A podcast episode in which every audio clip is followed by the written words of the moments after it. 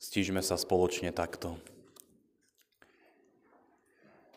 Pane, Ty hviezda jasná na nebi nášho života. Nech nás stále vedie na všetkých cestách tá Tvoja dobrota. Nauč i nás k nohám Tvojim skladať srdca poklady, lebo len v Tebe sú radosti a nádeje našej základy. Amen. Milé sestry a milí bratia, teraz už prosím povstaňme a vypočujme si slova z písma svätého, ktoré budú základom nášho dnešného rozjímania, ako ich nachádzame u evangelistu Matúša hneď v úvodnej prvej kapitole vo vybraných veršoch takto. Rodokmeň Ježiša Krista. Júda splodil z Tamary, Fáresa a Záru. Salmon splodil z Rachaby Boáza, Bo splodil z Rúty Obeda. Dávid splodil z manželky Uriášovej, Bačeby Šalamúna. Až napokon Jákob splodil Jozefa, muža Márie, z ktorej sa narodil Ježiš, menovaný Kristus. Všetkých pokolení od Abraháma po Dávida bolo teda 14, od Dávida po babylonské zajatie 14 a od babylonského zajatia až po Krista 14 pokolení. Amen. Toľko je slov z písma svätého.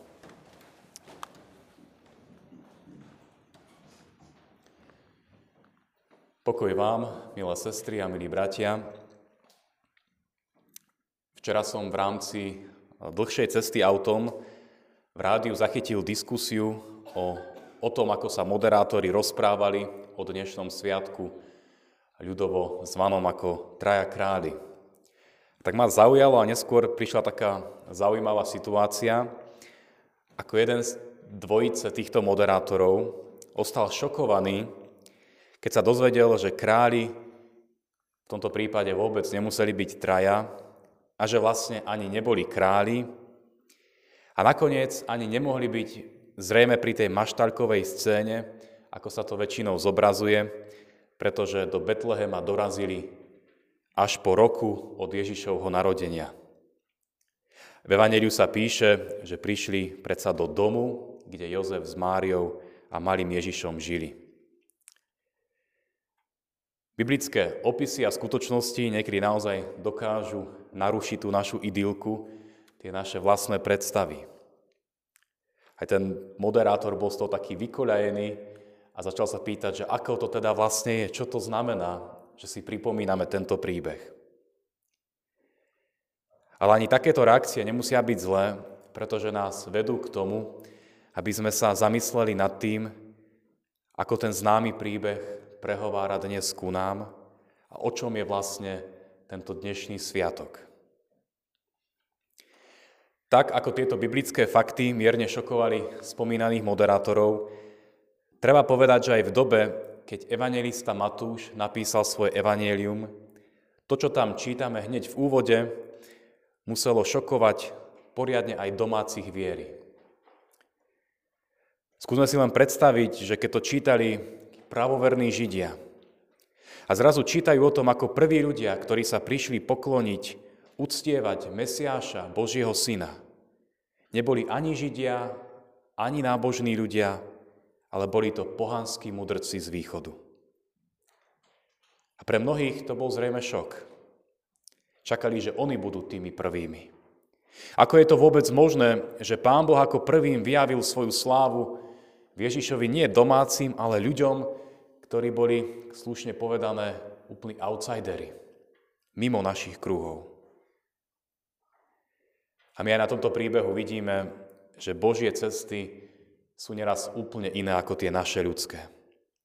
Pán Boh, Jeho moc a láska nás tak presahujú, že nám neostáva neraz nič iné, iba zostať pokornými a ďakovať Pánu Bohu za to, že si aj nás priviedol k sebe a stále privádza. Cez svoje slovo, cez církev, ale aj cez mnohé iné spôsoby. Milé sestry a bratia, dnes však pri tomto sviatku už nechcem pokračovať s našimi mudrcmi, ako to väčšinou býva, ktorí sú pre nás mnohom dobrým príkladom, ale nakrátko sa zastavíme ešte pri jednom šoku, ktorý čitateľ Evanielia Matúša zažíva hneď v úvode. Totiž Evangelium nezačína hneď vianočným príbehom, ale začína rodokmeňom Ježiša Krista. Neviem, či ste sa k tomu niekedy dostali. Ono je to tak, že keď človek otvorí novú zmluvu, tak ako prvé je Evangelium podľa Matúša a hneď tento rodokmeň. Málo kto sa cez to prelúska, nie vždy na to máme trpezlivosť, možno nám to príde aj také zvláštne. No to, čo tam stojí za najväčšie povšimnutie, je fakt, že v tom rodokmeni, kde sú teda v väčšine mužské mená, sú spomínané štyri ženy. Na tú dobu to bolo mimoriadne netradičné. A k tomu to nie sú ženy, ktoré by boli takým symbolom dokonalej zbožnosti alebo symbolom významného pôvodu. Sú to ženy, ktoré mali všetky veľmi komplikované životy. Jedna z nich bola prostitútkou, druhá vďaka Dávidovi prišla o svojho verného manžela a potom sa musela stať Dávidovou manželkou. Tretia Tamar pochádzala z dysfunkčnej rodiny a štvrtá Rút zažívala veľkú bolesť, ako jej v mladosti zomrel manžel i ostatní blízky. Boli to ženy, ktoré od druhých zažili mnoho bolesti a urážok. Tamar, Rachab, Rút a Batšeba ako prapra prababičky pána Ježiša Krista.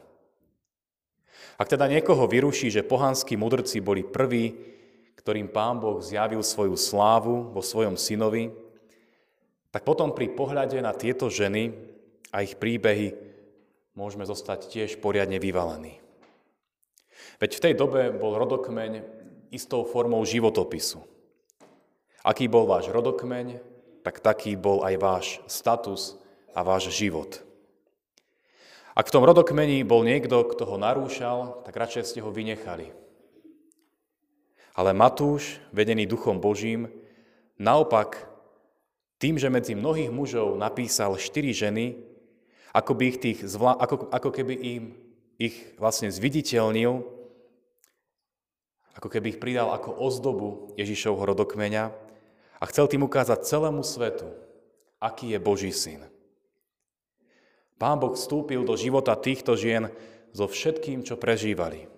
Pomohol im, dokázal pri nich svoju moc a použil ich k tomu, aby boli pevnou súčasťou Božieho príbehu záchrany hriešného človeka. A samozrejme nemôžeme zabudnúť pri tom povedať i to, že oni, tieto vzácne ženy, na to Božie volanie a ponuku s pokorou povedali áno.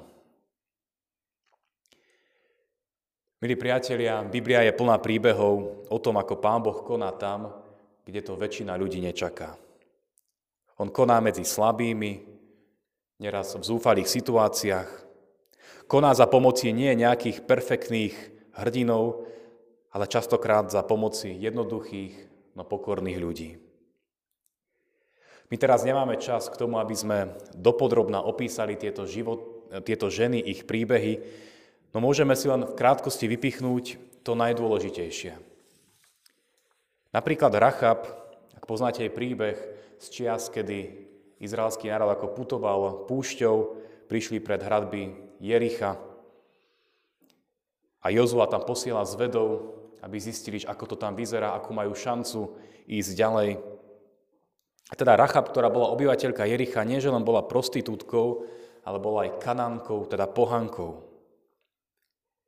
No v príbehu o zvedoch, ktorí prišli do Jericha, je to práve táto jediná žena, ktorá rozoznala vážnosť situácie, uverila Jozuovým spolupracovníkom, neskôr im pomohla cez brány Jericha a nakoniec bola zachránená.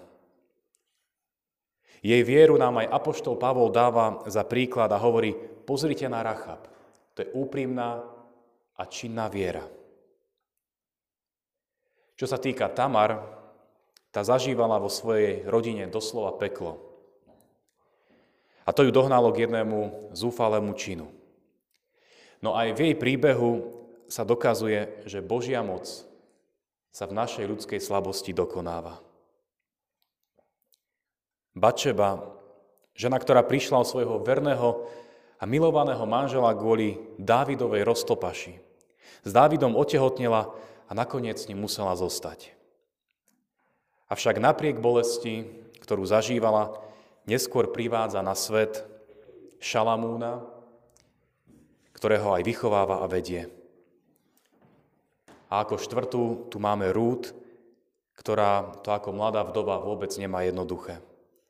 No na podnet svojej svokry prichádza do Betlehema a tam sa vydá za Boaza a na tom mieste v rodine sa stávajú prapra prastarými rodičmi Ježiša Krista. Milá sestri a bratia, aj na týchto príbehoch, na svedectvách týchto žien vidíme, ako Pán Boh zjavuje svoju lásku, svoju moc a pomoc rôznym ľuďom naprieč všetkým spoločenstvám, vrstvám i národom. Privádza si k sebe vzdelaných mudrcov, ale o nič menej nezabúda na tie a na tých, ktorí potrebujú Božiu pomoc. A všade tam, kde Pán Boh koná, kde sa jeho moc stretáva s ľudskou pokorou, tam sa dejú veľké veci. Aj pre nás preto tieto svedectvá viery, Tamary, Rút, Rachaba, Batšeby, môžu byť svedectvá o tom, že Božie cesty sú síce neraz úplne iné ako tie naše ľudské, ale to je dobré. Božie cesty sú v mnohom dobrodružstva viery, na ktorých človek nikdy neľutuje, že uveril a nastúpil na cestu dôvery Pánu Bohu. Aj príklady viery pohanských mudrcov aj príklady žien z Ježišovho rodokmeňa nám pomáhajú porozumieť, že cesta viery, na ktorú nás aj dnes Pán Boh povoláva, nie je len akýsi doplnok maličky k nášmu životu. Ale je to niečo zásadné a základné, čo mení náš život a prináša do nášho života Božiu lásku, pomoc a milosť. A tak, milá sestry a milí bratia, život prináša rôzne vyrušenia. Niekedy sú vyrušené naše predstavy i možno naše predstavy o Pánu Bohu. Niektoré sú náročné, niektoré nám dokážu otvoriť oči. Aj tento rok nám zrejme prinesie také situácie, ktorých ostaneme vyrušení, aj vo veciach viery, cirkvy alebo celkovo života. Ale skúsme aj všetko to, čo nás na našich cestách vyruší, príjmať ako príležitosť, ktorej nám Pán Boh chce dať poznať na novo svoju pomoc, lásku a milosť. On prišiel na svet ako dieťa. Cez ľudí a rodiny, ktoré boli rôzne. A túži konať o nič menej aj v nás a medzi nami.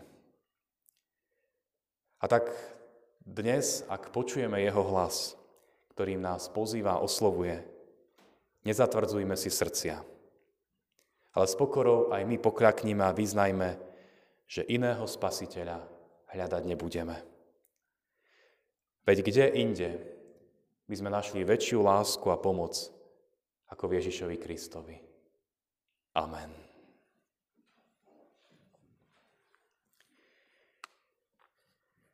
Pomodlíme sa teraz takto. Milý náš Pane Bože, ďakujeme Ti, že aj na základe tvojho príchodu na tento svet môžeme vidieť, že ty to myslíš so všetkými ľuďmi vážne. Pre všetkých máš svoju pomoc, lásku a milosť. Ďakujeme ti, že dodnes si nás k sebe privádzaš, oslovuješ nás rôznymi spôsobmi na cestách nášho života. Ďakujeme ti, že nám dávaš poznávať tú veľkú pokoru, ktorej si prišiel na svet ako dieťa a touto svojou pokorou aj nás pozývaš k tomu, aby sme na ňu nadvezovali v tom, ako žijeme v našich vzťahoch, ako i s Tebou samým. Prosíme, odpusti nám, keď na Tvoje oslovenia či pozvania nereagujeme a zostávame iba v tom svojom. Ďakujeme, že Ty si s nami trpezlivý a hoci Tvoje cesty sú úplne iné ako naše ľudské, napriek tomu sa nás nevzdávaš. Tebe nech je za to od nás vzdávaná úprimná chvála. Drahý Pane Bože, ďakujeme Ti i za všetky príklady a svedectva ľudí, na ktorých životoch je a bola zjavná Tvoja pomoc a požehnanie. Či sú to svedectvá žien, ktoré boli a sú v Tvojom rodokmeni. Či sú to svedectvá i mnohých kresťanov, ktorí tu žili pred nami. V tomto zmysle ti dnes ďakujeme i s našou spolusestrou za jej drahého otca, ktorý spoločne ju s jej bratom opustil do väčšnosti pred 16 rokmi a na ktorého si dnes s rodinou, s láskou a vďakou spomínajú. Vďaka, že i ich drahý otec mohol poznať Tvoje svetlo spásy. Svetlo, ktoré ho viedlo k pokore, k využívaniu darov, ktorými si ho obdaril. Prosíme, daj, aby aj nad touto spomienkou na jeho život a odchod do väčšnosti mohlo zažiariť svetlo Tvojej blízkosti, nádeja spásy cez Ježiša Krista. Prosíme Ty, chráň a požehnávaj túto rodinu v tom všetkom, čo oni zažívajú a potrebujú. Milý Pane Bože, pri dnešnom sviatku, v ktorom si dal poznať svoju slávu a tiež pokoru a lásku v podobe dieťaťa, Ti ďakujeme aj za všetky naše deti, ktoré si nám požehnal. Prosíme aj za ne, aby aj oni mohli poznávať vo svojom živote, že sú Tebou milované a že Ty ich pozývaš na jedno veľké dobrodružstvo, viery, na ktorom môžu zažívať lásku, Tvoju pomoc i záchranu. A tak v nádeji, že Tvoja spása je pre všetkých ľudí, Vkladáme do Tvojich rúk i všetkých našich blízkych, celú našu církev i celý tento svet. A prosíme, vypočuj nás, keď k Tebe spoločne voláme. Otče náš, ktorý si v nebesiach, posved sa meno Tvoje. Príď kráľovstvo Tvoje. Buď vôľa Tvoja, ako v nebi, tak i na zemi. Chlieb náš každodenný daj nám dnes a odpúsť nám viny naše, ako aj my odpúšťame vynikom svojim. I neuvod nás do pokušenia, ale zbav nás zlého, lebo Tvoje je kráľovstvo, i moc, i sláva, i na veky vekov. Amen. Sláva Bohu Otcu, i Synu, i Duchu Svetému, ako bola na počiatku, i teraz, i vždycky, na veky vekov. Amen.